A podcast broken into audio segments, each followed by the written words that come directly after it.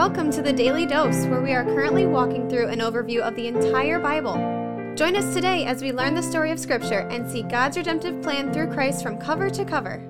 Let's listen to Matt Reisetter, Director of Christian Crusaders and the Cedar Falls Bible Conference. Today we're going to finish out John chapter 16. We're going to be in verses 25 through 33. Jesus is going to make some more references to the world and he's going to leave his disciples with tremendous hope. Before we jump into the text, I want to thank the Family Leader for being our 2023 Daily Dose devotion sponsor. You can learn more about the Family Leader in the announcements at the end of this devotion. And as always, thank you to the Family Leader for their support.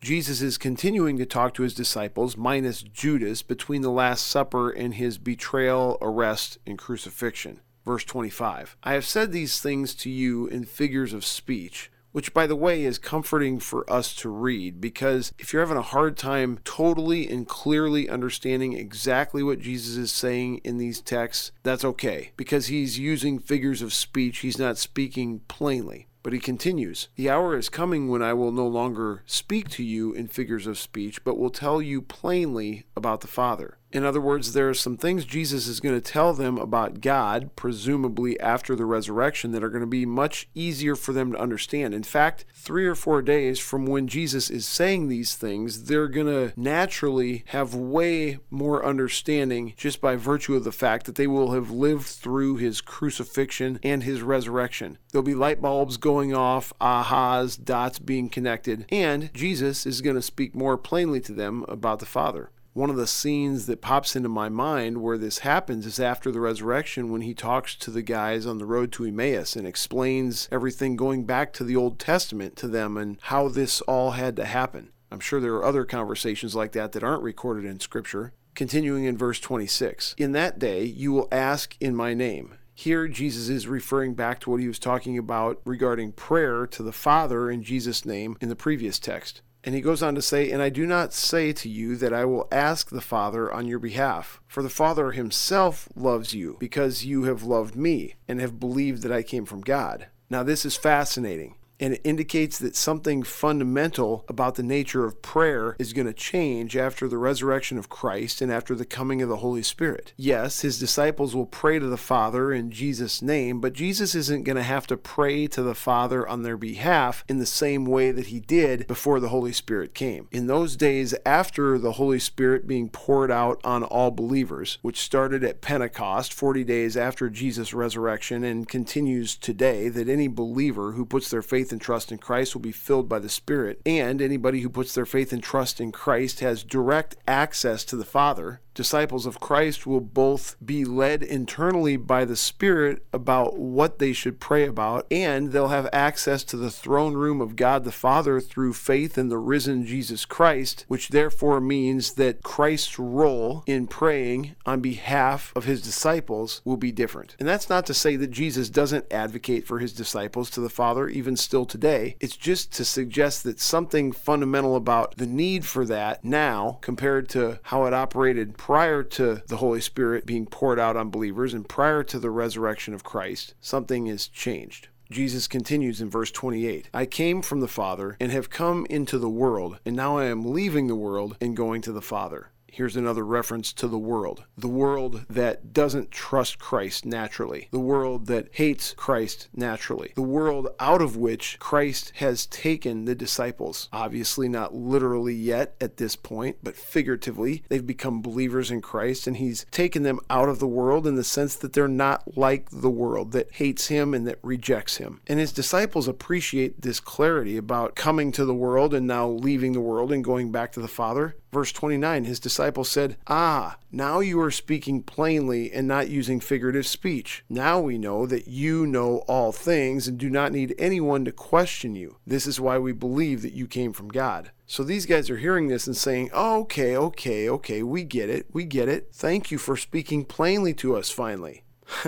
they have no idea what's about to go down. Jesus answered them, Do you now believe? Behold, the hour is coming, indeed it has come, when you will be scattered, each to his own home, and you will leave me alone. Yet I'm not alone, for the Father is with me. And here Jesus is referring to what's going to happen in the immediate future. He's going to be betrayed by Judas, he's going to be arrested, the disciples are going to scatter and hide, and Jesus is going to be alone. And he says, Yet I'm not alone, for the Father is with me. Finally, verse 33 I have said these things to you, that in me you may have peace. This is another one of those statements like, I'm going to tell you what's going to happen ahead of time so that when it happens, it actually builds your faith. It actually gives you peace in the midst of the chaos that's about to happen because I told you it was going to happen, and that should give you some semblance of stability in the hours and days ahead. Finally, Jesus says, In this world you will have tribulation, but take heart, I have overcome the world. And this is a tremendously confidence bolstering statement by Jesus. Guys, you have no idea the tribulation you're going to face, just even here in the next few minutes. That's the nature, disciples, of living in the world. You're going to have tribulation. But take heart, because I have overcome the world. In other words, anything that gets thrown at you, disciple of Christ, has no ultimate say in your life because you're connected to me. And because of your connection to me, the one who has overcome the world, you are going to be fine. These words, of course, were spoken to the disciples about 2,000 years ago, not to us today. But those of us who trust Christ receive the same benefit from the same promise. And I don't have to tell you, friend, that in this world you'll have tribulation.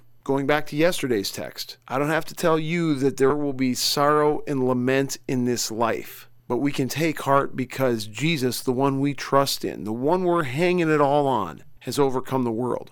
And just like the disciples experienced in part the joy of seeing Jesus alive again three days after he was crucified, all of us who trust Jesus are awaiting the final fulfillment of that promise of joy for those who trust him, redeemed and glorified, alive forever in the new heavens and new earth with our Savior, who came from the Father to this world, overcame this world, and went back to his Father to prepare a place for us and if you can't have a great day after being reminded of that, I don't know what can give you a great day. Thanks for tuning in. Come back for more next time. This is The Daily Dose, a podcast of Christian Crusaders Radio and Internet Ministry.